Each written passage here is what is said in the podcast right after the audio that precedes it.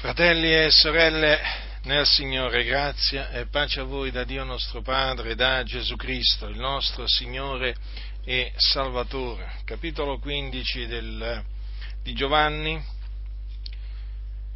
Leggerò alcuni versetti a partire dal versetto 18. Capitolo 15 quindi di Giovanni dal versetto 18. Se il mondo vi odia, sapete bene che prima di voi ha odiato me. Se foste del mondo, il mondo amerebbe quello che è suo. Ma perché non siete del mondo, ma io vi ho scelti di mezzo al mondo, perciò vi odia il mondo. Ricordatevi della parola che v'ho detta, il servitore non è da più del suo Signore.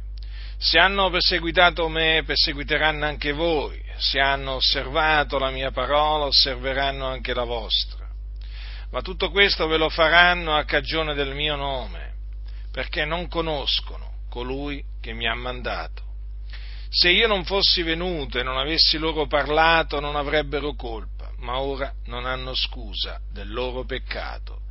Chi odia me, odia anche il Padre mio. Se non avessi fatto tra loro le opere che nessun altro ha fatte mai, non avrebbero colpa, ma ora le hanno vedute ed hanno odiato e me e il Padre mio.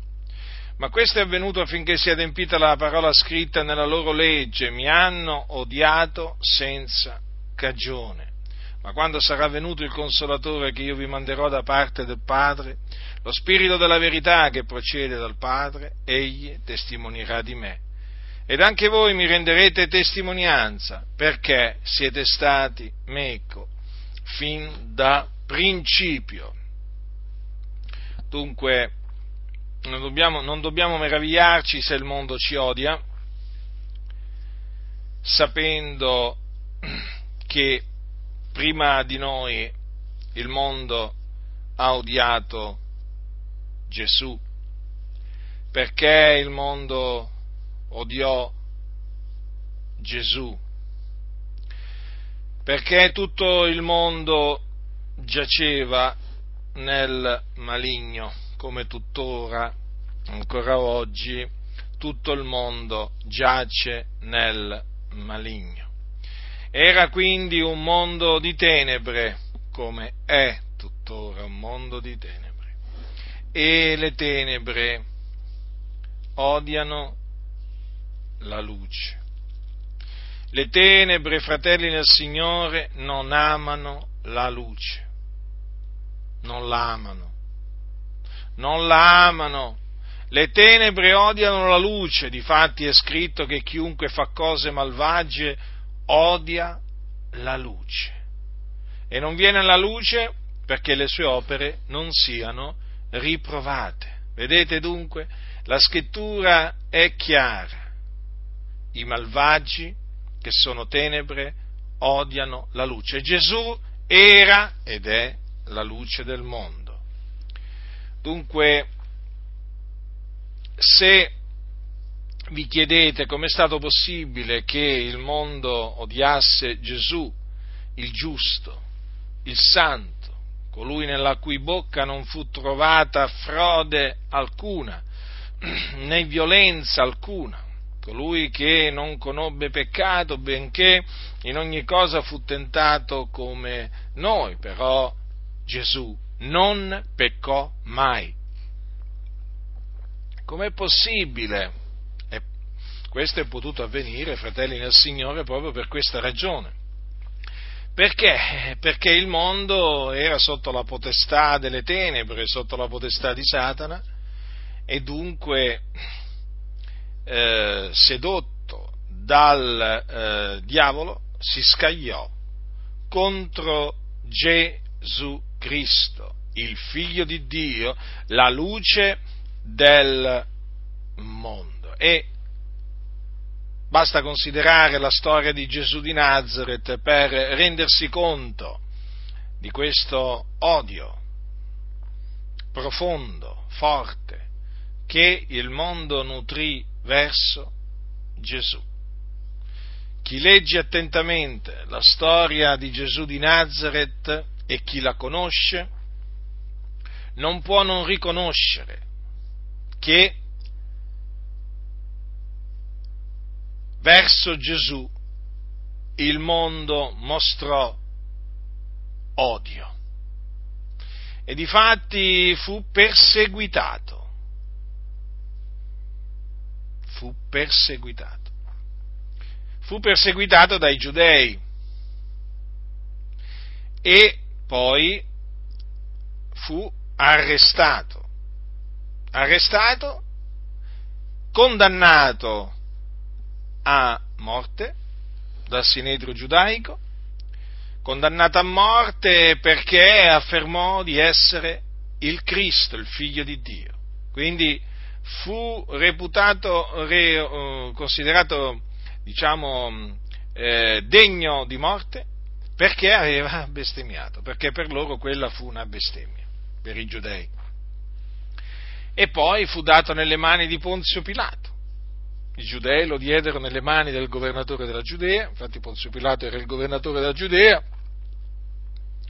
e i giudei chiesero con grande grida a Pilato di crocifiggere Gesù. Crocifiggelo, crocifiggelo, ma che male hai fatto? Infatti Gesù non aveva fatto alcun male, aveva fatto soltanto del bene, guardate un po', aveva fatto soltanto del bene, anzi aveva fatto tanto bene, era andato in giro attorno facendo del bene, guarendo tutti coloro che erano sotto il dominio del diavolo, perché Dio era con lui.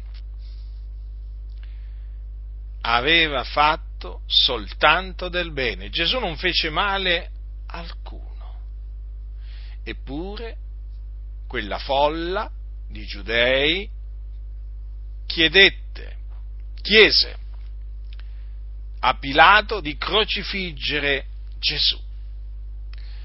Pilato inizialmente voleva liberarlo perché non aveva trovato in lui nulla che fosse degno di morte, ma la folla gridò crocifiggelo, crocifiggelo e Pilato ad un certo punto acconsentì a quello che la folla aveva chiesto e sentenziò che Gesù dovesse essere eh, flagellato prima e poi crocifisso e difatti fu crocifisso. Gridò crocifiggilo, quella folla gridò crocifiggilo. Considerate l'odio, l'odio di quella folla nei confronti di Gesù, che non aveva fatto alcun male. Eh? E questo naturalmente ci ricorda che il piano di Dio è quello che sussiste, perché quello che avvenne a Gesù avvenne per il determinato consiglio di Dio.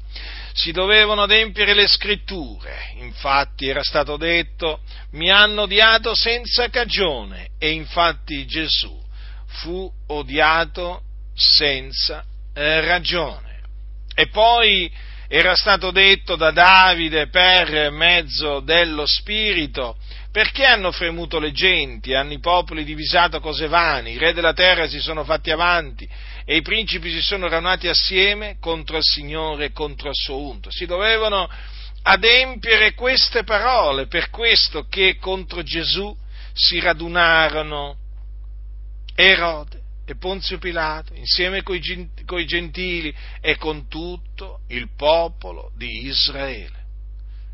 Per fare che cosa? Tutte le cose che la mano di Dio e il consiglio di Dio avevano innanzi determinato che avvenissero.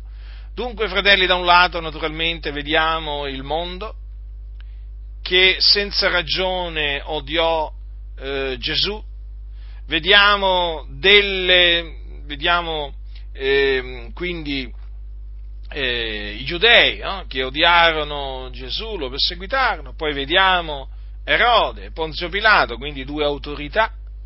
Erode era re, un re e Ponzio Pilato era un governatore, quindi delle autorità stabilite da Dio, ordinate da Dio.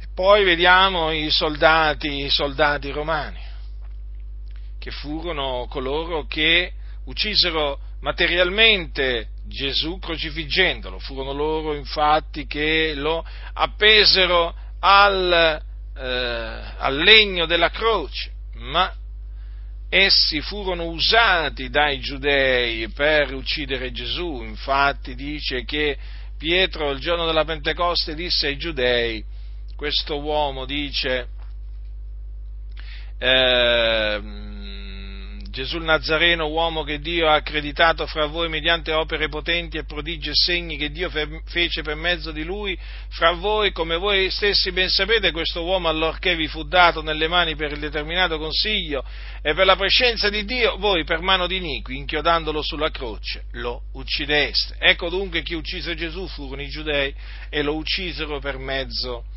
di uomini iniqui che erano gentili ma tutto questo affinché si adempisse quello che Dio aveva preannunziato e prestabilito. Dunque quell'odio, quelle persecuzioni, come anche la fine che fece eh, Gesù, era stato tutto preannunziato da Dio ed era stato tutto predeterminato da Dio perché, perché faceva parte del piano, del disegno che Dio aveva, in, aveva formato in se stesso avanti i secoli, è il disegno per mezzo del quale il Dio avrebbe riconciliato con sé il mondo, appunto, per mezzo di Gesù, il suo Cristo, cioè il suo unto. Infatti il Signore aveva innanzi determinato che il suo unto dovesse morire per i nostri peccati e poi risuscitare il terzo giorno. Queste, queste parole concernenti il suo unto si sono adempiute in Gesù di Nazareth. Dunque quando consideriamo l'odio di cui fu oggetto eh, Gesù da parte del mondo, comprese pure le autorità, noi non dobbiamo mai dimenticarci, fratelli nel Signore, del piano di Dio. Naturalmente, coloro che hanno odiato eh, Gesù non è che sono giustificati, eh? attenzione, la, condanna, la loro condanna è giusta. Però bisogna naturalmente sempre ricordare che il Dio si usa di chi vuole Lui per adempiere i suoi disegni, il Signore si usa anche eh, diciamo, si usa anche dei malvagi per adempiere i suoi disegni. Talvolta questo ce lo dimentichiamo. Ma vedete, il Signore è Dio e Lui fa quello che vuole, Lui usa anche gli empi per mandare ad effetto i suoi disegni. Il fatto è che il Signore poi converte il male che fanno gli empi lo converte in bene. E difatti noi abbiamo visto e vediamo il bene che eh, ha prodotto poi alla fine la morte di Gesù, perché Gesù morì, è vero, trafitto, fiaccato, è vero, ma il terzo giorno Dio lo ha risuscitato dai morti e poi quella morte quella morte fu una morte propiziatoria perché avvenne per i nostri peccati, il sangue, il sangue che Gesù versò, lo versò per la remissione dei nostri peccati. Considerate, Gesù fu ucciso, fratelli, fu ucciso dai giudei, eppure quel sangue che, che uscì dal suo corpo eh? quel sangue che lui sparse sulla croce perché era stato condannato prima dai giudei, da Sinetro Giudaico e poi da Ponzio Pilato, quel sangue fu sparso per la remissione dei nostri peccati e se noi oggi abbiamo la remissione dei nostri peccati, lo dobbiamo al sangue prezioso di Gesù che fu sparso da lui al Golgotha. Vedete dunque, fratelli, come le cose sono tutte collegate in maniera meravigliosa, perché Dio è meraviglioso, le sue opere sono meravigliose, i suoi disegni sono meravigliosi. E poi, naturalmente, dopo essere stato seppellito, Dio lo risuscitò dai morti il terzo giorno a cagione della nostra giustificazione. Difatti se Gesù non fosse risuscitato la nostra fede sarebbe vana e noi saremmo ancora nei nostri peccati. Ma vedete il piano di Dio, quanto è meraviglioso? Eh? Eppure per adempiere questo piano, per adempiere questo piano Dio non si è usato eh, solamente del suo figliuolo. Hm? Il santo, il giusto, il principe della vita, ma si è usato anche di empi, di figli del diavolo. Vedete dunque? Vedete? Ma voi considerate solamente questo, il traditore, che voi sapete fu Giuda Iscariota, uno dei dodici. Ma voi basta che vi rendete conto di questo, che è scritto, è scritto questo lo dice, questo lo dice Luca al capitolo 22, è scritto che Satana entrò in Giuda, chiamato Iscariota, che era del numero dei dodici, ed egli andò a conferire coi capi sacerdoti e capitani sul come lo darebbe loro nelle mani. Allora, considerate questo, che anche l'entrata di Satana in Giuda fu preordinata da Dio, faceva parte del piano di Dio affinché Giuda tradisse il maestro e lo vendesse ai suoi nemici, infatti Giuda lo vendette. Eh? E questo naturalmente faceva parte del piano allora qualcuno dirà, ma allora Giuda era destinato ad andare in perdizione? Allora Giuda era destinato a tradire il maestro? Sì, esattamente proprio così, predestinato, predestinato ad andare in perdizione. Sì, proprio così, proprio così. Dio fa quello che vuole. Sì, prese uno dei, dei discepoli di Gesù, così Dio aveva stabilito. C'è qualcuno che ha qualcosa da ridire? C'è qualcuno che ha qualcosa da mormorare contro Dio? Badi bene, Badi bene se questo qualcuno pensa di avere qualcosa da dire a Dio, eh? perché se giudica le vie di Dio come fanno gli empi, il, la sentenza di Dio, il giudizio di Dio gli piomberanno addosso. Quindi questo, fratelli del Signore, per ricordarvi eh? che Dio ha usato il mondo di tenebre affinché il suo meraviglioso disegno andasse a compimento. E noi oggi glorifichiamo il Dio, esaltiamo il Dio, magnifichiamo il Dio.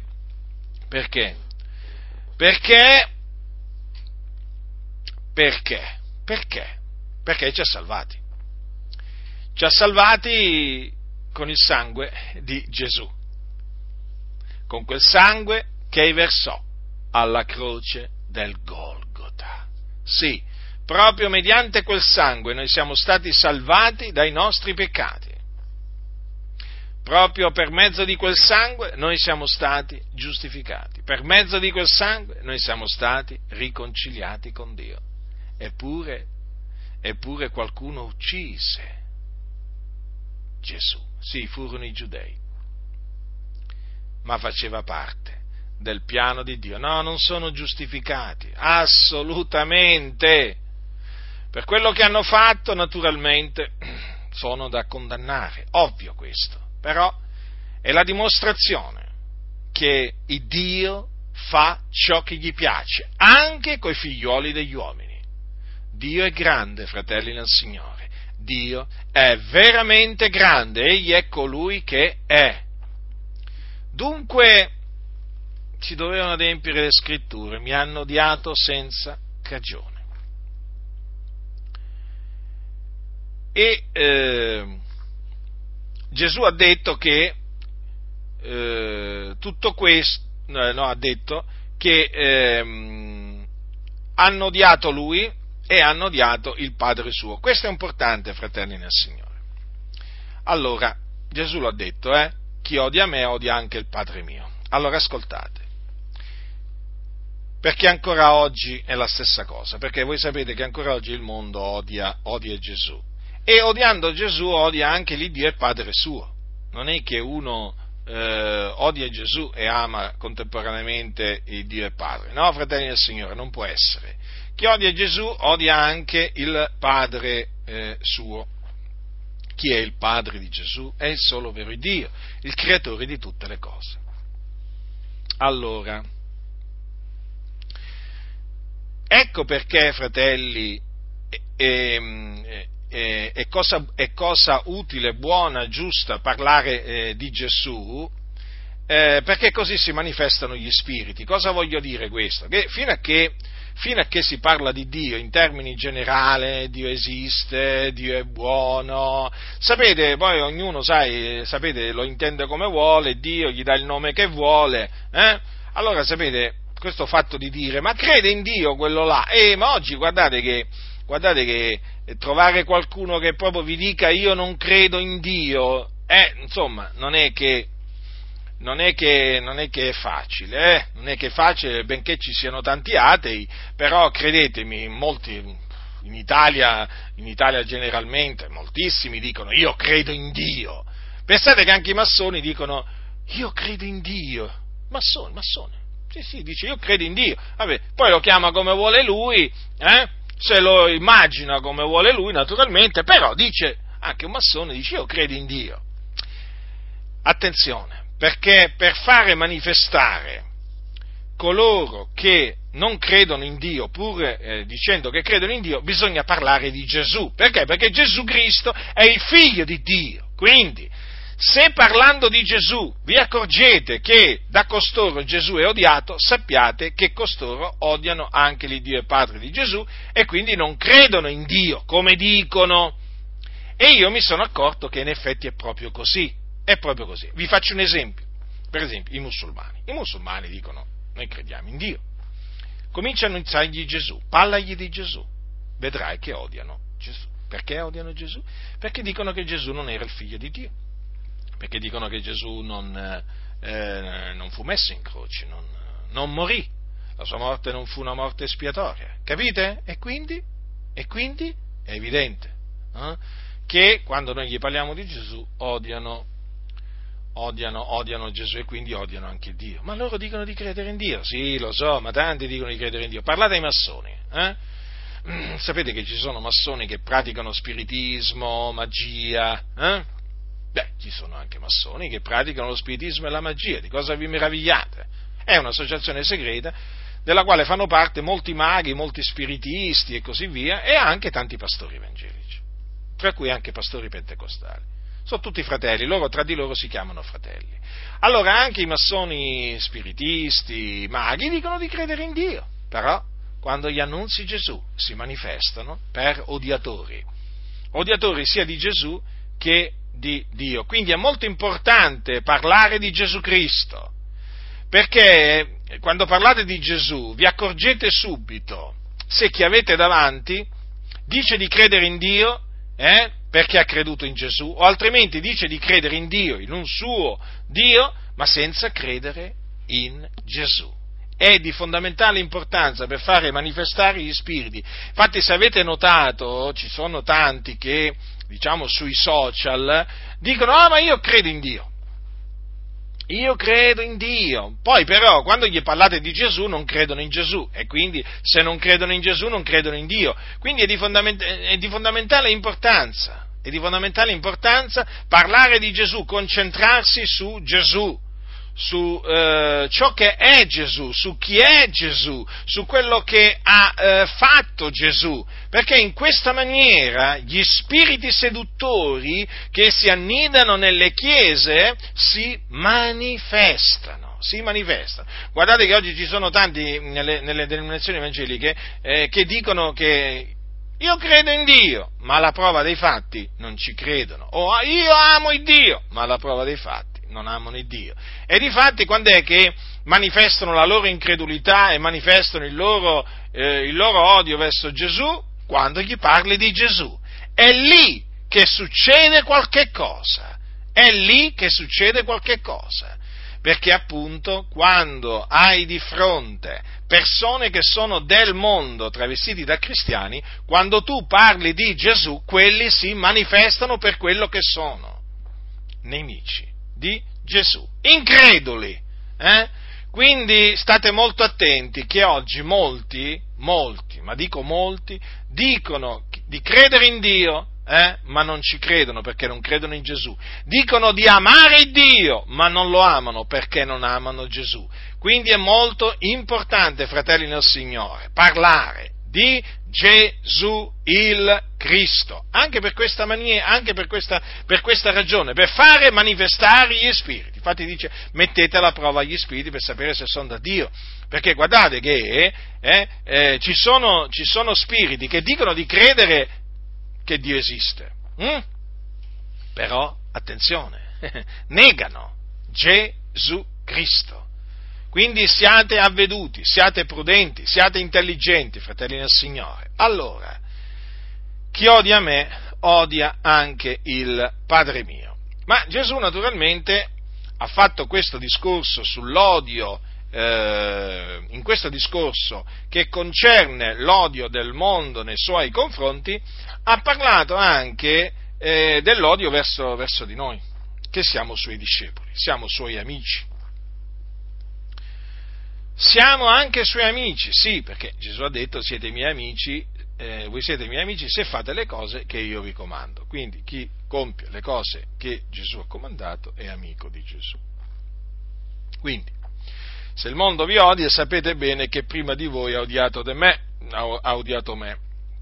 Dice, se fosse del mondo, il mondo amerebbe quello che è suo ma perché non siete del mondo, ma io ho scelti di mezzo al mondo, perciò vi odia il mondo. Quindi l'odio del mondo noi lo dobbiamo, eh, diciamo, sempre tenere davanti ai nostri occhi, cioè proprio è assicurato l'odio del mondo. Eh? Non è che uno dice, ma chissà, forse il mondo mi odierà. No, no, no, no, no, no, chissà, forse il mondo ti odierà. Il mondo ti odia. Se sei un eletto di Dio, il mondo ti odia. Perché il mondo ti odia? Perché, fratello, sei stato scelto dal Signore, sei stato scelto di mezzo al mondo, per questo il mondo ti odia, il mondo ci odia per questo, fratelli del Signore. Eh? Vi ricordate che cosa ha detto Giovanni nella sua, nella sua epris- e nella sua prima epistola? Non vi meravigliate, fratelli, se il mondo vi odia. Mm? Non vi meravigliate, fratelli, se il mondo vi odia. E infatti non ci meravigliamo. E perché non ci meravigliamo, fratelli del Signore? Perché sappiamo che prima di noi ha odiato Gesù Cristo, il giusto. Dunque noi non appartenendo al mondo, siamo, non appartenendo più al mondo, siamo odiati dal mondo. E allora a chi apparteniamo adesso? Apparteniamo a Gesù. Mm? Apparteniamo a Gesù, non siamo del mondo, siamo di Cristo Gesù. Eh, c'è una grande differenza, fratelli nel Signore, tra essere, appartenere al mondo e appartenere a Cristo Gesù. Allora, quindi l'odio nei nostri, confor- nei nostri, confronti da parte del mondo è proprio una cosa certa e quindi è certa la persecuzione. Infatti Gesù ha detto ai suoi, se hanno perseguitato me, perseguiteranno anche voi. Allora, il, l'hanno perseguitata Gesù? Sì. E quindi sappiate che perseguiteranno anche noi che siamo discepoli di Gesù. Lo so, questo discorso è impopolare, non va per la maggiore, perché molti vogliono sentirsi dire cose piacevoli. Diteci delle cose piacevoli, profetateci delle chimere. Vi ricordate quelli che dicevano come sarebbe stato il 2020? Eh? Vi ricordate i, predicatori della prosperità quando avevano preannunziato un anno di benedizioni? Eh? Vabbè, più o meno ogni anno questi, pre, ogni anno questi qua eh, predicano un anno, un anno, di benedizione e infatti è stato veramente, il 2020 devo dire, è stato un anno di grandi benedizioni. Lo dobbiamo ammettere, fratelli nel Signore, è stato veramente un anno benedetto da Dio perché molti si sono svegliati finalmente dal torpore nel quale erano caduti e molti, a molti gli sono cadute proprio come delle scaglie dagli occhi e hanno cominciato a vedere, a vedere, a vedere appunto a vedere in maniera nitida perché prima vedevano, vedevano ma in maniera veramente molto, molto, molto confusa, avevano veramente la vista annebbiata al massimo. Ma il Signore, vedete che cosa ha fatto? Ha fatto una cosa gloriosa, meravigliosa. Ha eh, creato delle circostanze particolari, eh? Ha creato delle circostanze particolari e ha eh, costretto molti, molti a investigare le scritture, a riflettere, a meditare. A meditare su ciò che gli veniva insegnato da dietro il pulpito. Hm? E eh, in seguito a questa meditazione, a questa riflessione, seguito poi alla preghiera, con cui hanno accompagnato eh, la riflessione e la meditazione, il Dio li ha risvegliati. Ma ne ha risvegliati veramente tanti, eh? Beh, questo si capisce anche dal fatto che i templi evangelici si sono svuotati o comunque sono semivuoti. Quando non sono vuoti sono semivuoti. Hm? Sapete che ci sono denominazioni evangeliche che hanno messo in vendita i loro templi, i loro locali di culto? Mm, una buona notizia, giusto? Eh? Ma sì che è un'ottima notizia questa. Purtroppo poi chiaramente se riusciranno a vendere il problema è che quelli che mh, mm, hanno bisogno di essere aiutati non saranno, non saranno aiutati, perché quei soldi prenderanno sempre le solite vie, o meglio, le solite tasche arriveranno sempre nelle solite, nelle to, nelle solite tasche, cioè eh, nelle tasche dei ladri, dei ladroni, di quella banda di ladroni appunto che oramai si trova in tutte le denominazioni. Eh? Sapete che ci sono i ladri nelle denominazioni evangeliche? Ah, non lo sapevate? Beh, ve lo posso assicurare. E vi posso assicurare che più ladro sei, più disonesto sei, più fai carriera. Te lo posso assicurare questo qua. Guardate, ormai ho le prove. Ho le prove. Sei bugiardo? Carriera assicurata. Ladro, carriera assicurata, ma proprio. Infatti per fare carriera in queste denominazioni devi essere ladro, disonesto, devi essere massone, possibilmente massone, eh? E ti posso assicurare che farai, che farai veramente una grande carriera. Vuoi fare carriera per poi andare all'inferno? Guarda, ascoltami. Ravvediti, convertiti, eh, decidi di non fare carriera in queste denominazioni, anzi proprio di uscirtene perché altrimenti ti ritroverai poi all'inferno un giorno. E dunque vi stavo dicendo, questo è stato un anno veramente di grandi benedizioni, noi ringraziamo il Dio naturalmente perché ha usato circostanze avverse, ha usato veramente eh, ha usato circostanze che noi non avremmo mai immaginato che il Signore sarebbe stato in grado, che avrebbe creato, ma le ha usate proprio veramente per il bene della sua Chiesa, le sta usando tuttora per il bene della sua Chiesa, infatti ci sono veramente molti che oramai non vogliono nemmeno più sentire parlare del rapimento segreto, pensate un po' voi. Eh? Sapete, no, la, la, la, favoletta che sbandieravano da tutti i pulpiti, Gesù può tornare anche questa, questa notte, ci rapirà, ci rapirà, non passeremo la grande tribolazione, tutti i guai, tutti i giudizi saranno sul mondo, noi invece, mentre il mondo sarà colpito dalle piaghe, noi saremo in cielo a festeggiare e così via. Insomma si sono ritrovati veramente in, c- in, certe circostanze che adesso molti addirittura dicono siamo già nella grande tribolazione, quindi addio rapimento segreto. Ma vedete come il Signore li ha presi nella loro astuzia, questi qua che raccontavano le favole, li ha presi nella loro astuzia. E adesso e adesso cominciano a parlare della grande tribolazione, adesso cominciano a parlare delle persecuzioni, adesso cominciano a parlare come avrebbero dovuto parlare una volta. Eh? E ci voleva, sì, ci voleva il Covid. il Covid-19. Ce lo ricorderemo il Covid-19 perché è stato usato da Dio e ancora viene usato da Dio per svegliare i dormienti, i dormienti.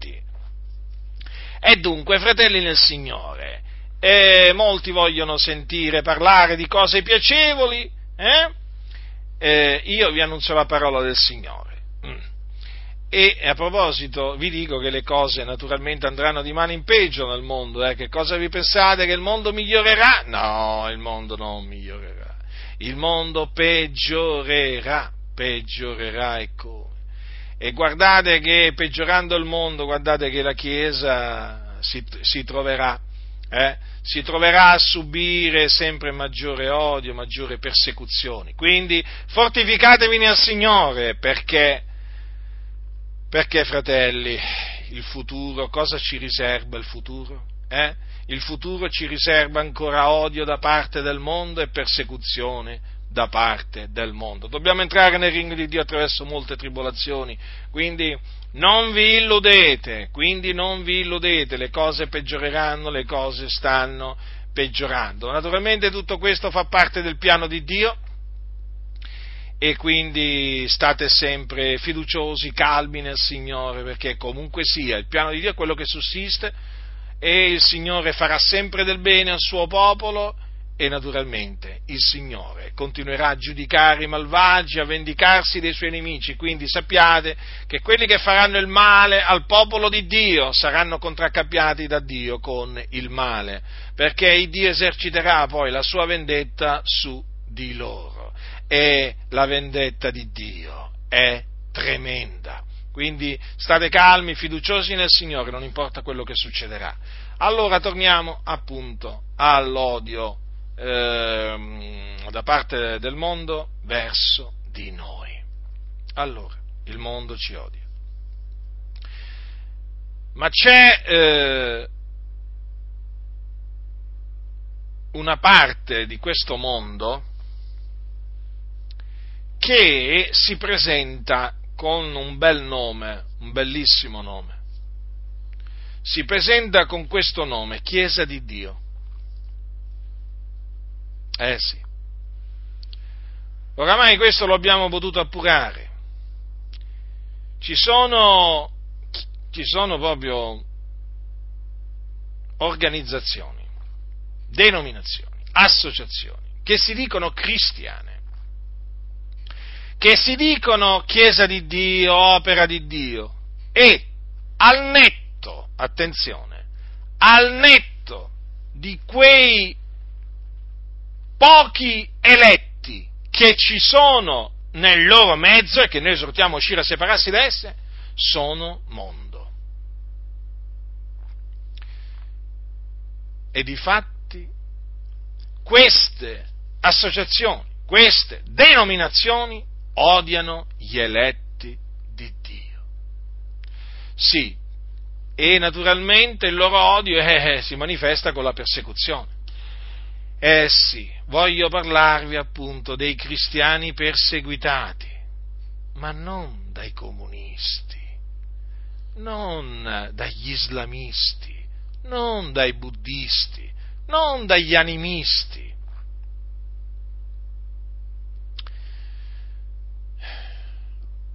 o dai fascisti. E potrei proseguire. No, ma vi voglio parlare dei cristiani perseguitati dalle denominazioni evangeliche.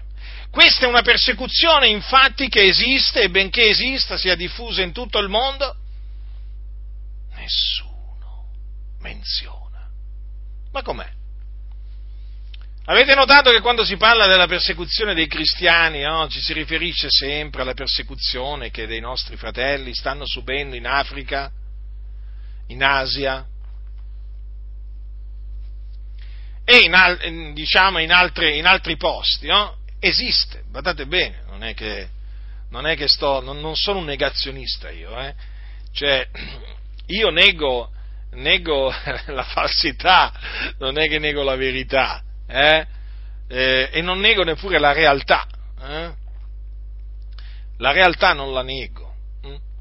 Allora, la realtà è che per il mondo tanti nostri fratelli sono perseguitati da musulmani, buddisti, induisti, fascisti, comunisti, insomma, questa persecuzione esiste, però, fratelli nel Signore, io voglio parlarvi di una persecuzione eh, di cui i media non parlano, soprattutto i media evangelici. Sì, sì, i media protestanti, i media evangelici, i media anche pentecostali, non parlano di questa persecuzione. Ed è una persecuzione che esiste sia in ambito evangelico protestante che in ambito pentecostale. Perché appunto queste denominazioni oramai sono governate da persone del mondo e naturalmente sono formate da una grande, grande maggioranza di persone del mondo. Allora voi direte, ma come? Ma sì, sono travestiti da cristiani. Hanno l'apparenza di cristiani, ma non lo sono. Non lo sono. Sono persone del mondo, sono dei peccatori sulla via della perdizione che fingono di essere cristiani perché non lo sono. E quindi sono uomini peccatori, donne peccatrici, eh, a cui bisogna annunziargli il ravvedimento e l'Evangelo affinché, credendo nel Signore Gesù, siano salvati. Ora, le cose stanno così. Le denominazioni evangeliche abbondano, ma veramente abbondano di peccatori e di peccatrici. E proprio perché fanno parte di queste denominazioni è chiaro che si presentano come cristiani evangelici. Ma credetemi, hanno il nome solo di cristiani evangelici, ma per il resto sono uguali a quelli del mondo? È perché sono appunto, anche loro sono del mondo. Ma qui stiamo parlando di pastori, teologi, diaconi, anziani, eh? non solo di membri, stiamo parlando proprio veramente di un esercito, un grosso esercito di peccatori travestiti da cristiani che ha invaso tutte le denominazioni evangeliche, comprese quelle pentecostali. E costoro odiano, appunto perché sono mondo, odiano gli eletti, quelli che il Signore ha scelto di mezzo al mondo. E il loro, il loro, odio è manifesto, come fu manifesto nei confronti di Gesù. Eh? È manifesto, fratelli del Signore, non è che, sapete, fanno queste cose in un cantuccio, no, no, proprio manifesto. Odiano gli eletti. Quindi non ti meravigliare, fratello, sorella, che ancora sei non so per quanto tempo ancora in queste, in queste organizzazioni, eh, non ti meravigliare se sei odiato, odiata. Non ti devi meravigliare.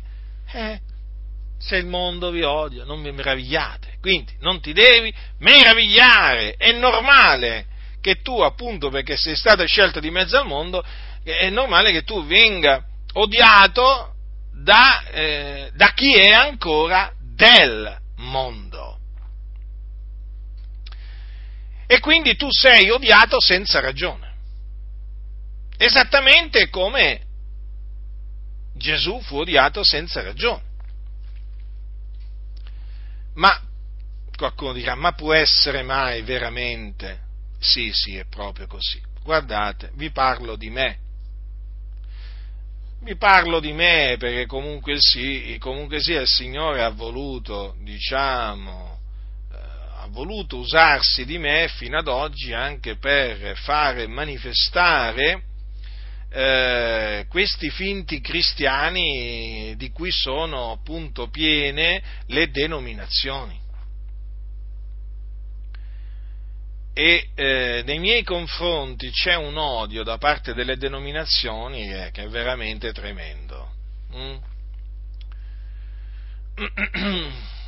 Perché mi odiano? Perché predico l'Evangelo. Perché predico l'Evangelo, sì, proprio così, avete sentito bene. Io predico che Gesù è il Cristo di Dio, che è morto sulla croce per i nostri peccati, secondo le scritture, che fu seppellito, che risuscitò dai morti il terzo giorno, secondo le scritture, e che apparve ai suoi discepoli. E annunziando l'Evangelo esorta i peccatori a ravvedersi, a credere nell'Evangelo, al fine di ottenere, mediante la fede nell'Evangelo, la remissione dei peccati, la salvezza dai peccati, la giustificazione. E naturalmente, esortando a credere nell'Evangelo, avverto anche coloro che rifiuteranno di credere nell'Evangelo, dicendo loro che se rifiuteranno di credere nell'Evangelo saranno condannati. Sì, proprio per questa ragione io vengo odiato. Voi direte com'è possibile? Ma è possibile. Vi faccio riflettere. Queste denominazioni sono più o meno quasi, diciamo tutte, tutte, ma comunque può, può, variare la misura, però sono tutte per il dialogo ecumenico e il eh, dialogo, eh, diciamo, ehm, eh, interreligioso. In sostanza, cercano in una maniera o nell'altra di mettersi con la Chiesa papista, di collaborare, insomma, di mettersi con la Chiesa papista e anche con musulmani, buddisti, sogagakai, eh, mormoni e così via. Eh?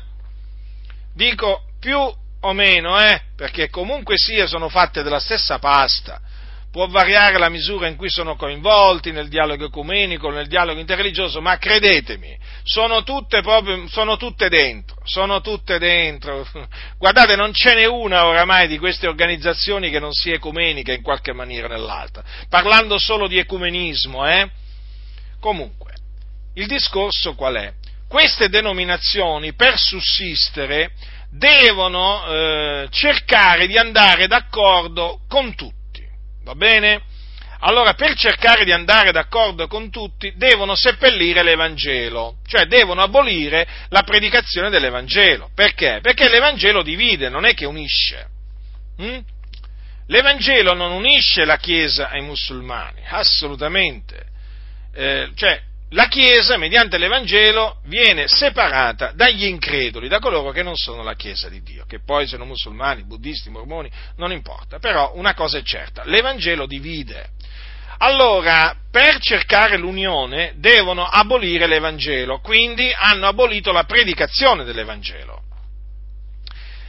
Perché appunto la predicazione dell'Evangelo eh, crea un, eh, una divisione un abisso si può dire, una divisione netta.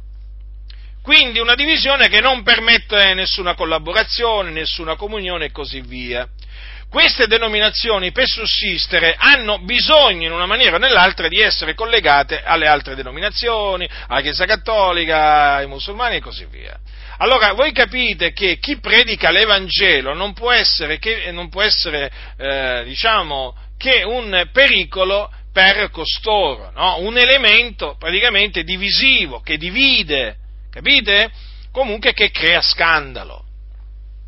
In un mondo dove stanno continuamente a parlare di pace, di unione tra i popoli, di unione tra le religioni e contro l'esclusivismo, è normale, è normale che chi predica l'Evangelo sia visto come un pericolo pubblico, come qualcuno che veramente non è per l'unità delle religioni e non è per l'unità della Chiesa, quindi con eh, la religione musulmana, la religione buddista e così via.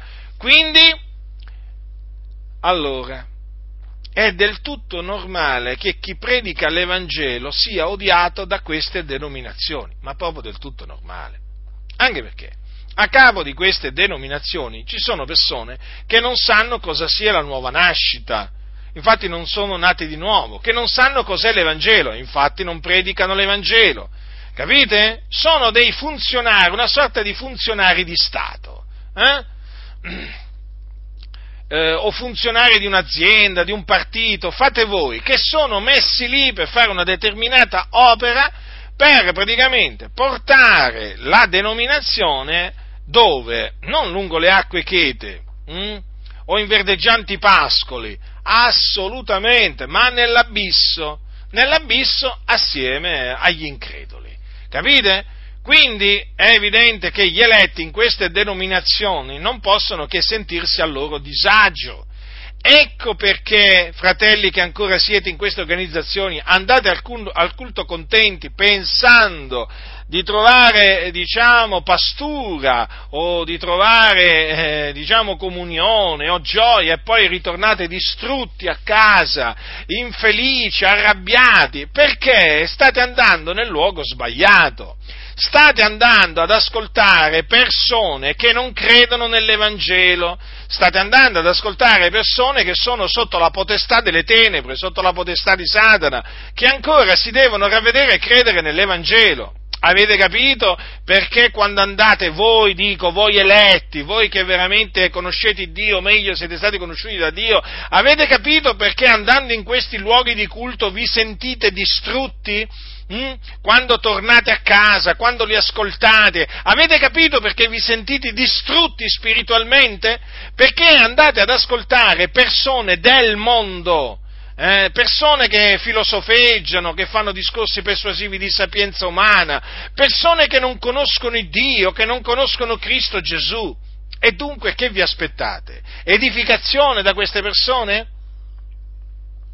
No, non vi potete aspettare e infatti non vi danno alcuna edificazione costoro. Non li vedete che sono dei morti che camminano? Non le vedete queste cose? E che cosa dovete vedere ancora? Che cosa dovete vedere ancora? Cioè non avete ancora capito che a questi pastori voi non interessate per niente? Mm? O meglio, a, a, cioè, voi interessate a loro solo per una cosa, per la presenza che fate fate e poi per qualche, per qualche, soldo che ancora, per qualche soldo che ancora gli date. Ma per il resto vi posso assicurare che voi a costoro non, inter- non interessate proprio niente, perché sono del mondo, del mondo. Talvolta, talvolta eh, ho sentito espressioni tipo eh, diciamo, mi tengo un po' nel generale affinché, affinché naturalmente eh, non, voglio, non, voglio, fare dei, dei nomi, potrei farlo, ma comunque mi tengo sul generale giusto un po' per farvi capire il concetto, no?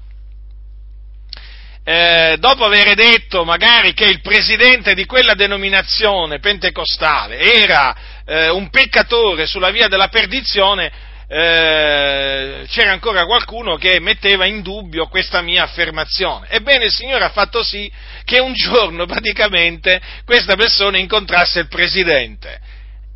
È un incontro che questa persona ha definito indimenticabile perché è rimasta così scandalizzata dal Presidente della sua denominazione eh, che praticamente in quel momento ha capito che non era convertito. Beh, Grazie a Dio che il Signore ancora oggi, nella sua grande benignità, eh, veramente sa come svergognare e, to- e, anche convincere coloro che non si rendono conto che veramente hanno a capo della loro denominazione persone incredule, dei peccatori, schiavi del peccato sulla via della perdizione, a cui dei santi dell'Altissimo non interessa proprio niente. E nel momento in cui si mettono a parlare con loro faccia a faccia, vis-à-vis come si suol dire, eh, si accorgono immediatamente che non c'è alcuna comunione di spirito con costoro, eh, che costoro veramente sono da considerarsi alla stessa stregua dei peccatori che sono sulla via della perdizione, difatti lo sono. Capite? Capite? Ma sì, ma poi si presentano come cosiddetti pastori e così via e così via, ormai lo sapete a memoria, fratelli del Signore, li conoscete costoro, no? Ma sono dei peccatori, cioè di, a cui di Gesù non interessa niente, Ma voi avete mai sentito uno di questi pastori cosiddetti, ma anche presidenti di queste denominazioni, difendere Gesù? Attenzione, non che Gesù abbia bisogno di difendersi in questo senso, ma di difendere la parola di Dio attaccata, eh? attaccata dagli scellerati di questo mondo, da capi religiosi di questo mondo che parlano contro Gesù, disprezzano Gesù, persino il capo della Chiesa Cattolica Romana, che adesso è Bergoglio, ha disprezzato e disprezza Gesù, avendo veramente pubblicamente, lo, lo, avendo pubblicamente veramente offeso, oltraggiato il nostro Signore Gesù. Ma voi avete visto dei presidenti di denominazioni evangeliche in Italia. Prendiamo solo l'Italia. Eh? evangeliche, eh, protestanti, pentecostali, levarsi in difesa del Signore Gesù, eh? condannando le menzogne di, di, di, Bergoglio pubblicamente? Io non ho visto nessuno. Eh? Come mai? Come mai? Ve lo siete chiesto questo? Perché non amano Gesù, non conoscono Gesù, non credono in Gesù. A Gesù, no, di Gesù a costoro non interessa proprio niente. Ma attenzione, se Bergoglio, eh, se Bergoglio dovesse, dovesse dire una parola, no, no, una parola è troppo, no, diciamo mezza parola. Contro, contro, eh, contro. Una denominazione evangelica. O contro una denominazione pentecostale, scegliete quella che volete, io vi assicuro che la parola gli sarà uscita dalla bocca o quella mezza parola da che ne so io, qualche minuto, vedrete subito comunicati stampa, comunicati stampa, firmati, controfirmati dal Presidente, dal Consiglio generale, per denunciare quella mezza parola, quella parola che appunto il capo della Chiesa Cattolica Romana ha detto contro quella denominazione. Che cosa significa questo? Che a questi interessa solo la denominazione, perché denominazioni è sinonimo di soldi, potere, prestigio, ma di Gesù a questi non gli interessa proprio niente. A questi cosiddetti giornalisti cristiani di Gesù non gli interessa proprio niente. Possono bestemmiare contro Gesù, offenderlo, deriderlo. Silenzio! Avete presente il segno del silenzio della massoneria? Ecco, questi proprio fanno silenzio perché sono massoni. E se non sono massoni col grembiule, sono massoni senza il grembiule. Ma sempre di quella pasta lievitata, malvagia, corrotta sono. Eh? Possono bestemmiare contro Dio dei capi religiosi, di altre religioni, che ne so io, ma non dicono niente questi capi, capetti, papi, papetti, evangelici, non dicono niente, perché sono contenti, ah, ah, sono contenti loro, perché loro, a loro di Dio non gli interessa proprio niente, non lo conoscono non ci credono in Dio e poi si presentano la domenica. Siamo nella casa di Dio. Ma quale casa di Dio? Quello è un covo di ladri, di increduli. E potrei proseguire. Quello è un locale di culto che chiamano casa di Dio un po' per far credere che quello è un luogo particolare dove c'è la benedizione di Dio e dietro i pulpiti ci sono i peccatori, ci sono loro, i peccatori, eh, che camminano secondo la caparbietà del loro cuore. Quindi ecco, per dirvi, per farvi capire con un esempio, eh, per farvi capire come stanno realmente le cose. Ancora ci sono quelli che si, che si illudono, perché ci sono quelli che, oh, gli piace illudersi, che ci posso fare io? E io gli suono la tromba, eh? e loro continuano a illudersi. Eh? Eh, È così, fratelli del Signore, le cose stanno così. Quindi l'odio, l'odio verso il Vangelo e quindi verso chi predica l'Evangelo. Ho fatto naturalmente l'esempio eh, mio, però sappiate che tutti coloro che annunziano l'Evangelo per queste denominazioni sono veramente un pericolo e naturalmente sono persone da cui sbarazzarsi, persone da calunniare, sono persone da fare fuori, da fare fuori. Non è il loro posto quello. Capite? E d'altronde è così. C'è una persecuzione, fratelli, c'è una persecuzione. Ah, ci sono quelli che fanno finta di non vedere, o gli conviene magari no, fare finta di non vedere perché le cose le vedono. Eh? Comunque Dio è giusto, sa come naturalmente svergognare quelli che dicono le menzogne e, e anche svergognare quelli che si, che si illudono e che vogliono illudersi. Poi un'altra ragione per cui vengo odiato è perché insegno la santificazione. Cioè, io insegno che eh, i figlioli di Dio, che sono solamente coloro che hanno creduto nell'Evangelo, devono santificarsi nel timore di Dio. E quindi cosa significa questo? Insegna ai figlioli di Dio a rinunziare all'empietà, alle mondane concupiscenze, per vivere in questo mondo temperatamente, giustamente e piamente. Faccio esattamente quello che facevano gli apostoli del nostro Signore Gesù. Ma è chiaro che chi sono coloro che si santificano? Eh, sono coloro che sono stati scelti di mezzo al mondo e quindi sono gli eletti che per piacere al Signore eh, si santificano, come facevano gli eletti dei, dei giorni degli apostoli. No? Ma a quelli del mondo, che gli interessa della santificazione? Non gli interessa niente. Eh? Interessa qualcosa a quelli del mondo della santificazione? Non mi risulta. E di fatti a queste denominazioni della santificazione non gli interessa proprio niente. Loro, infatti, essendo del mondo, eh, loro si vogliono corrompere seguendo le passioni ingannatrici, hm? eh, conformandosi alle concupiscenze del, di questo presente secolo malvagio.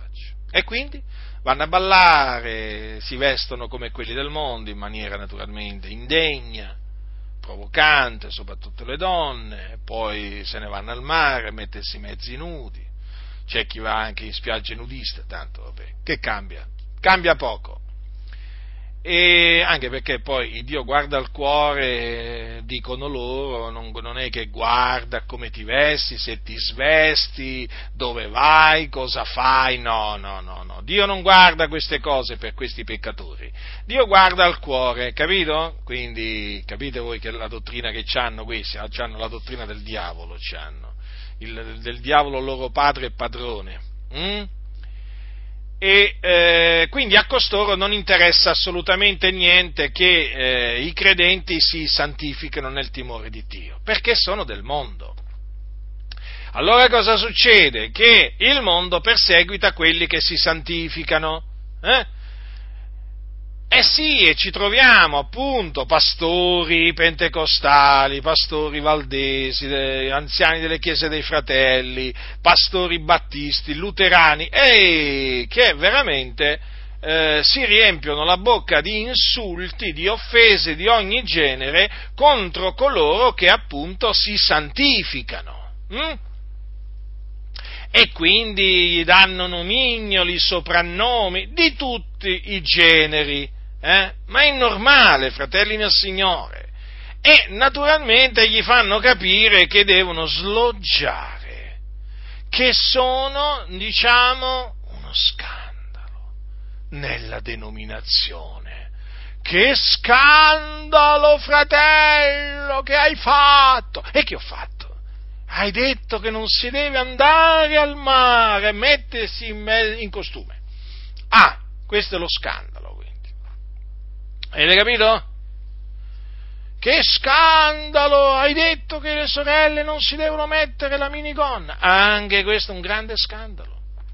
E potrei proseguire, potrei proseguire.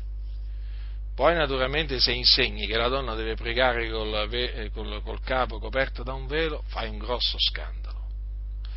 Fai un grossissimo scandalo. Ma tu non ti rendi nemmeno conto di che scandalo eh, diventi artefice se cominci a predicare che la donna deve pregare col capo coperto, a motivo degli angeli. Ah sì, eh? Allora che cosa succede? Che tutti coloro che si santificano vengono considerati degli operatori di scandali. Perché praticamente è uno scandalo santificarsi, non lo sapevate? Adesso lo sapete se non lo sapevate. Allora in queste denominazioni è uno scandalo santificarsi, non corrompersi, conformarsi al presente secolo malvagio, no, al contrario, lo scandalo è, lo fa chi si santifica. E dunque giù con le offese, avete rigettato la grazia, voi siete d'intoppo a quelli del mondo, li fate scappare. Ah, noi li facciamo scappare. Hai capito? Noi facciamo scappare i peccatori perché ci santifichiamo. Mm. Insomma, eh, veniamo odiati, fratelli del Signore. Io vengo odiato perché predico la santificazione. Niente, non, non, mi meraviglio, non mi meraviglio perché da questa gente che è sotto la potestà delle tenebre, ma di che, che cosa mi posso aspettare? Che cosa mi posso aspettare? Odiano l'Evangelo, eh, non, non, sono salvati, non vogliono che le persone siano, siano salvate, perciò odiano l'Evangelo. No? Odiano la santificazione, eh, ci credo, loro sono schiavi della corruzione e vogliono che tutti appunto siano schiavi della corruzione come loro e quindi e quindi di santificazione non si deve parlare. Eppure sta scritto che senza la santificazione nessuno vedrà il Signore. Sì, sta scritto, ma naturalmente sta scritto per noi, per loro è come se non fosse scritto. Non gli interessa niente, fratelli. Allora quello che interessa, guardate, a queste denominazioni è avere locale pieno. Eh? Molto difficile, anzi, in questo periodo proprio, locale pieno, non, si, non se ne parla proprio e casse piene, quindi, perché eh, avere il locale pieno eh, equivale a avere le casse piene, quindi considerate voi in questo periodo che cosa sta succedendo. Se vi, se vi dovessi dire eh, tutte le notizie che mi stanno arrivando, fratelli del Signore, qua, delle bellissime notizie, intendiamoci, eh, ma vi posso assicurare che queste denominazioni proprio sono proprio al collasso, al collasso finanziario. Allora, eh, quindi a costoro della santificazione, fratelli, non interessa niente.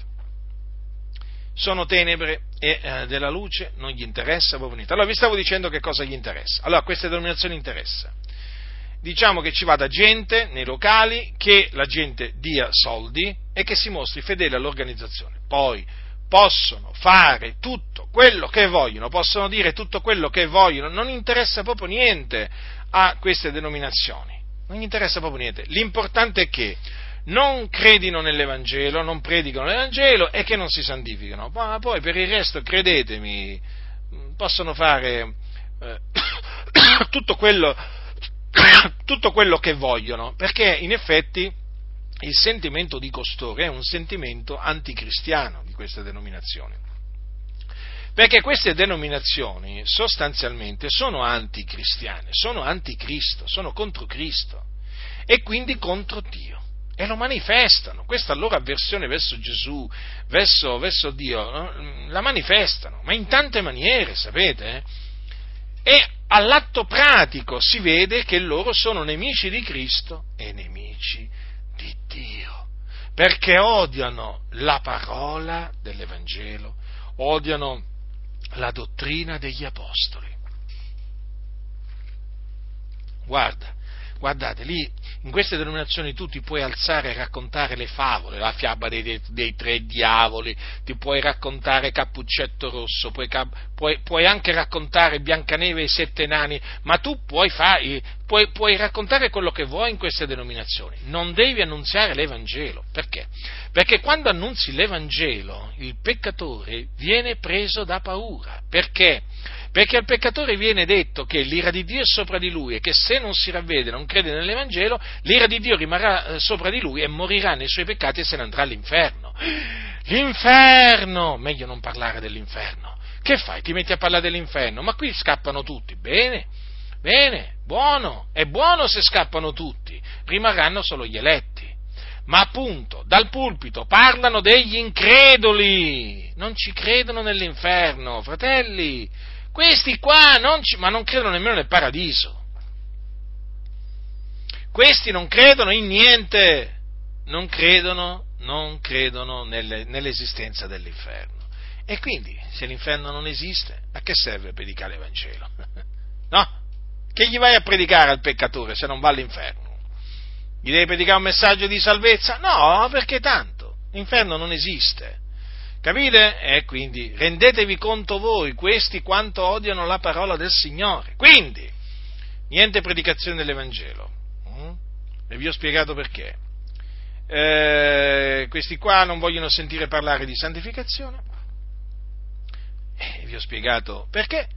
E naturalmente adesso arrivo al terzo punto, che è questo. E perché io sono odiato? Perché tanti altri fratelli sono odiati? Perché condannano la massoneria. Eh sì, e questo è un punto fondamentale. È fondamentale, fratelli. Un giorno, allora, molti anni addietro, io questa cosa qua non la conoscevo, devo ammetterlo, eh. il mio libro uscì nel 2012, ma io fino a che non, non, cominciai a studiare la massoneria per scrivere questo libro, praticamente adesso non ricordo se fu nel 2010 che iniziai, comunque attorno a quel tempo, e io non conoscevo la massoneria, fratelli del Signore, io non è che conoscevo quello che conosco ora, cioè, non conoscevo per esempio i segnali segreti massonici che sono importantissimi da conoscere, no? Cioè, un massone poteva fare tutti i segni che voleva, io proprio non ci facevo, ma proprio non, non ci prestavo attenzione perché ero ignorante in materia, fratelli del Signore, sapete? È così, la verità è questa. Proprio io sconoscevo, ma proprio sconoscevo, proprio, infatti quando ho cominciato a studiare la massoneria mi sono trovato davanti cose assolutamente che io ignoravo, ignoravo. E allora naturalmente ignoravo anche che le denominazioni evangeliche sono volute dai massoni, gestite dai massoni, portate avanti dai massoni. Mm? E allora lì ho cominciato, diciamo, a collegare varie cose, ho cominciato a capire meglio varie cose. Allora è evidente che siccome che queste denominazioni evangeliche, a prescindere che siano battiste, valdesi, presbiteriani, riformati, luterani, pentecostali, queste denominazioni eh, eh, evangeliche sono in mano alla massoneria. Allora voi capite che condannare la massoneria è vietato in queste denominazioni, ma proprio vietato. E perché appunto comandano i massoni.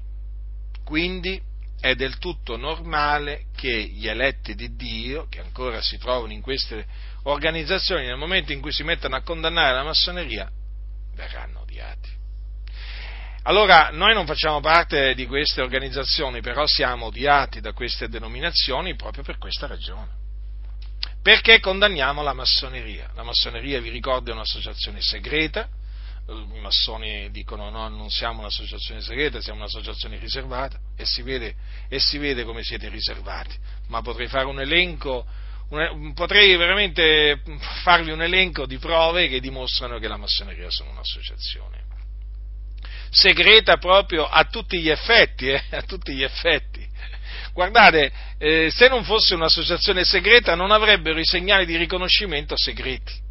Eh, domandatevi, fatevi semplicemente questa, questa, questa, domanda. A che servirebbero i segnali segreti di riconoscimento eh, se la massoneria non fosse un'associazione segreta? Ma qui il discorso si allungherebbe di molto. Però quello che voglio dirvi è questo. Allora, la massoneria è un'associazione segreta che eh, promuove l'ecumenismo, il dialogo interreligioso, il relativismo dottrinale, promuove l'occultismo, lo spiritismo, la magia, eh, pro, promuove eh, diciamo, eresie gnostiche eh, di, di, di vario genere, Insomma, la massoneria è una istituzione satanica. E eh, di questa istituzione satanica fanno parte tanti pastori, teologi, ma anche singoli membri di queste denominazioni molto influenti. Eh? Quindi parliamo di banchieri, parliamo di notai, avvocati, imprenditori, eh? direttori di associazioni, giornalisti, storici, eh, anche motivatori, attenzione eh, ai motivatori. Hm? I motivatori, sapete, no? Questi, questi, questo, questa razza di persone hm? che appunto tra, hm, che è un miscuglio di predicatore e motivatore, no? motivatore del potenziale umano ce ne sono, eh, ce ne sono parecchi eh, di questi nella, nella massoneria. E poi naturalmente ci sono attori, ci sono attrici, perché ormai sapete che nelle denominazioni evangeliche ci sono attori, attrici, poi cantanti, eh? ci sono tanti cantanti gospel, uomini, donne nella massoneria, perché servono, servono anche loro. Insomma, nella massoneria c'è un po' di tutto, dell'ambiente evangelico, protestante e pentecostale, ma credetemi, veramente di tutto. E, quindi comandano costoro, le denominazioni eh, sono quelli che hanno voce in capitolo, sono quelli che hanno eh, diciamo, i posti di comando, i posti che in, diciamo, contano.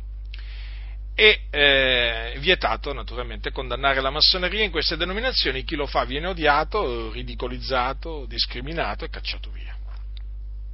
Quindi ragione, una delle ragioni per cui vengo odiato è anche questa, perché condanno la massoneria eh, nelle cui mani ci sono le denominazioni evangeliche, eh, comprese, quelle, comprese, quelle, pentecostali. Questo naturalmente non lo, do, non lo, dovete mai ignorare, non lo dovete mai dimenticare, fratelli nel Signore, mai dimenticare questo.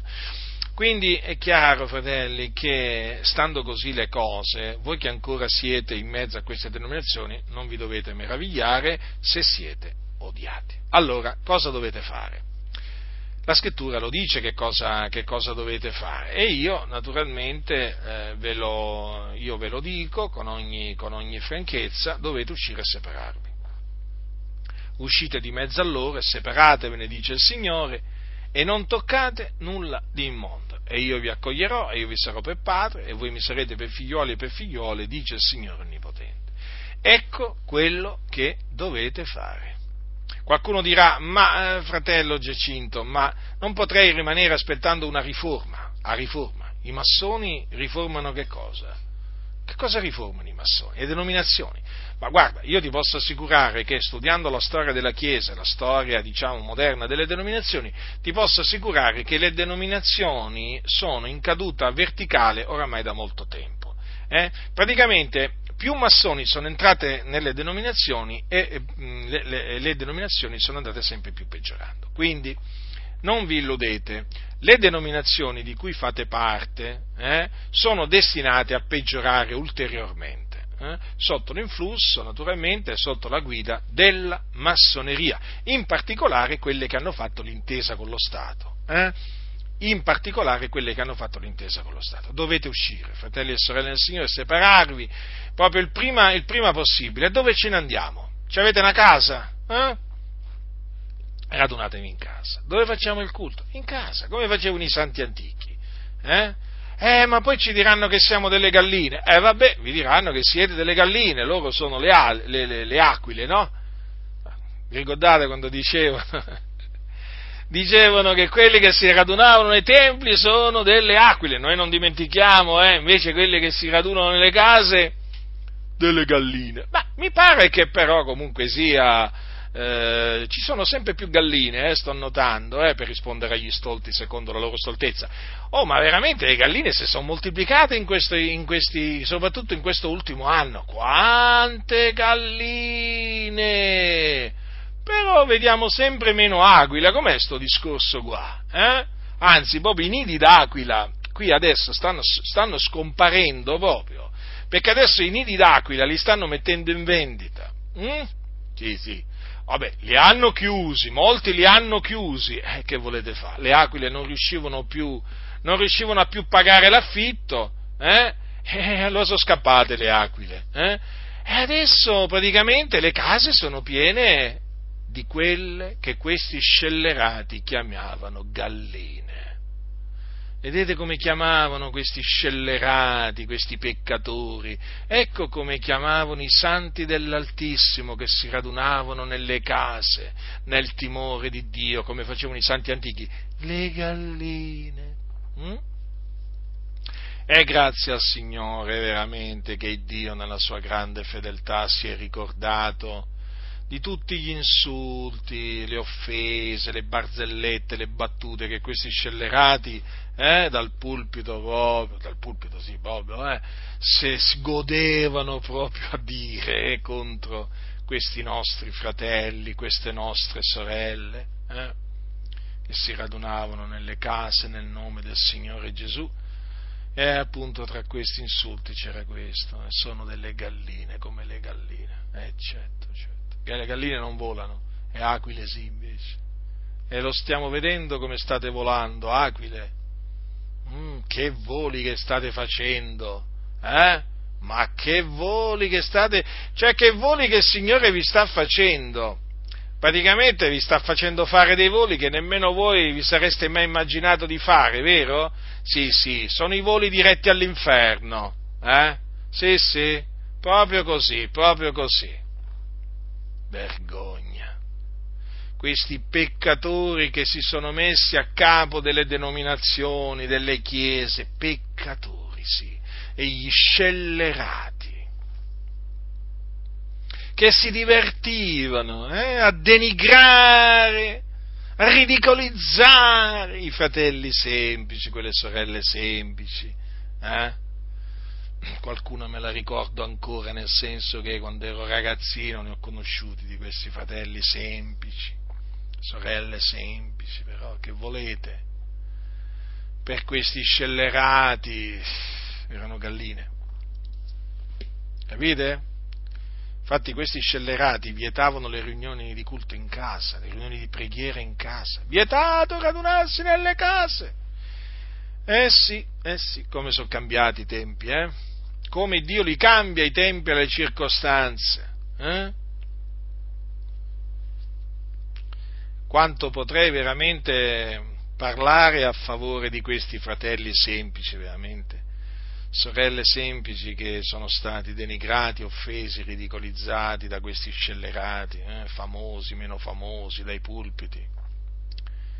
E io sapete, quando, quando in certe predicazioni come questa, eh, dico queste cose. Sapete perché le dico, fratelli? Perché voglio rendere giustizia a questi membri del corpo di Cristo. Voglio che queste cose siano oggetto di riflessione e anche di ricordo.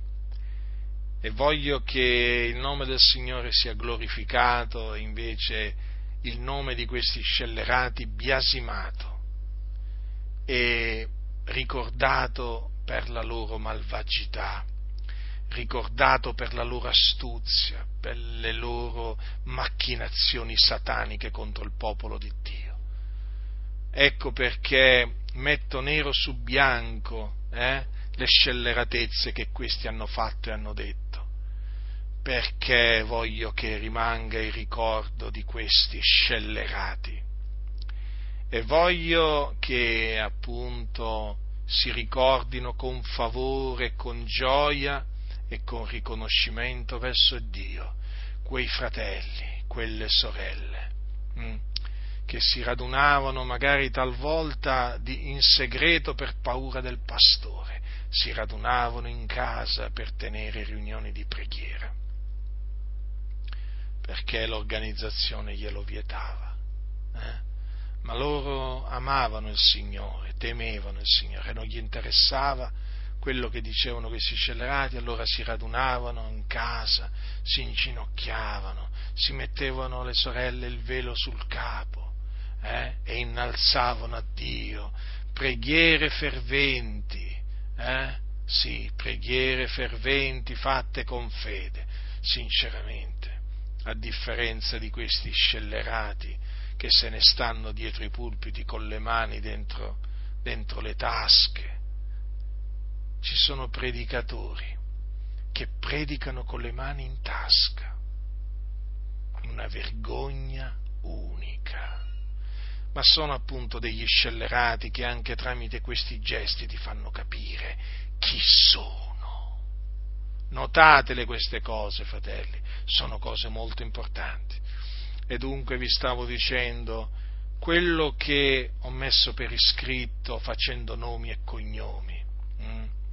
quello che dico a voce facendo nomi e cognomi o parlando di circostanze ben precise, lo faccio affinché eh, rimanga, rimanga questo veramente ai posteri e affinché tutti sappiano, tutti sappiano che cosa sono realmente le denominazioni evangeliche, comprese quelle pentecostali. E affinché tutti sappiano che in mezzo a queste denominazioni ci sono stati e ci sono ancora oggi fratelli e sorelle, sì, membri del corpo di Cristo, eletti come siamo noi, che stanno soffrendo. E stanno soffrendo, sì, sì, sì, stanno soffrendo perché vedono il nome del Signore Gesù vituperato la via della verità bestemmiata, eh? perché stanno vedendo queste cosiddette guide condurre alla perdizione tante anime. E io voglio che queste cose rimangano.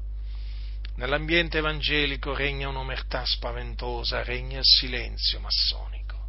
Di tante cose non si deve parlare, non ci deve essere traccia nei resoconti storici. Eh?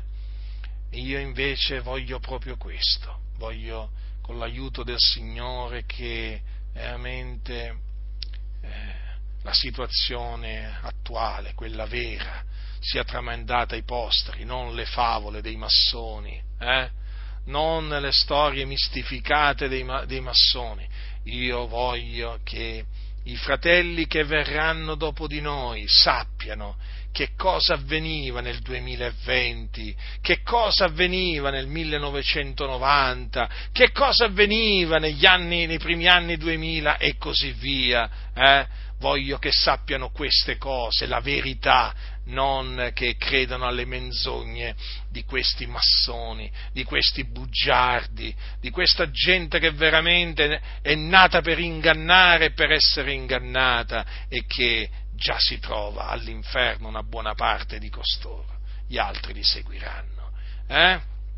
Ecco perché fino adesso, fratelli nel Signore, ho dato tanto scandalo nell'ambiente evangelico, perché ho raccontato quello che avviene, ho chiamato i lupi con il loro nome, lupi, sì, ho chiamato i falsi ministri come vanno chiamati, falsi ministri, ho chiamato le false dottrine come vanno chiamate, false dottrine eh? ho chiamato gli impostori impostori, eh? ho chiamato i falsi fratelli falsi fratelli. Ecco perché, ecco perché mi odiano, questa è la ragione, questa è la ragione. Ma loro non volevano, non volevano tutto questo, eh, non volevano che emergesse quello che veramente sono queste denominazioni.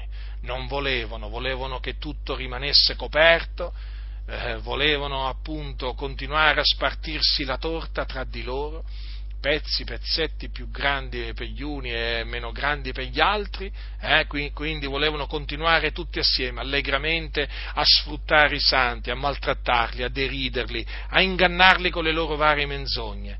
E io ringrazio il Signore che mi ha mandato in mezzo a questa giungla dove ci sono veramente animali selvatici di ogni genere, scorpioni, serpenti, c'è di tutto. Io che vi ho detto altre volte volevo partire per l'Africa, avrei voluto partire per l'Africa o per, per, il Sud America, per l'Amazzonia, avrei voluto andare, pensate voi, fratelli del Signore, io volevo andare in mezzo alla giungla, dove ci sono le persone seminude se non nude, ad annunziare loro l'Evangelo, volevo andare veramente dove c'erano le tigri, i leoni, ma quelli proprio gli animali, capite? Io volevo andare là, Dio è testimone, quando ci penso, non, non, è che volevo andare là a fare, a fare diciamo, eh, diciamo, il safari, no, no, volevo andare là a predicare l'Evangelo, fratelli nel Signore, l'Evangelo, l'Evangelo di Dio, però il Signore mi ha mandato in un'altra giungla mi ha mandato nella giungla che si chiama Italia,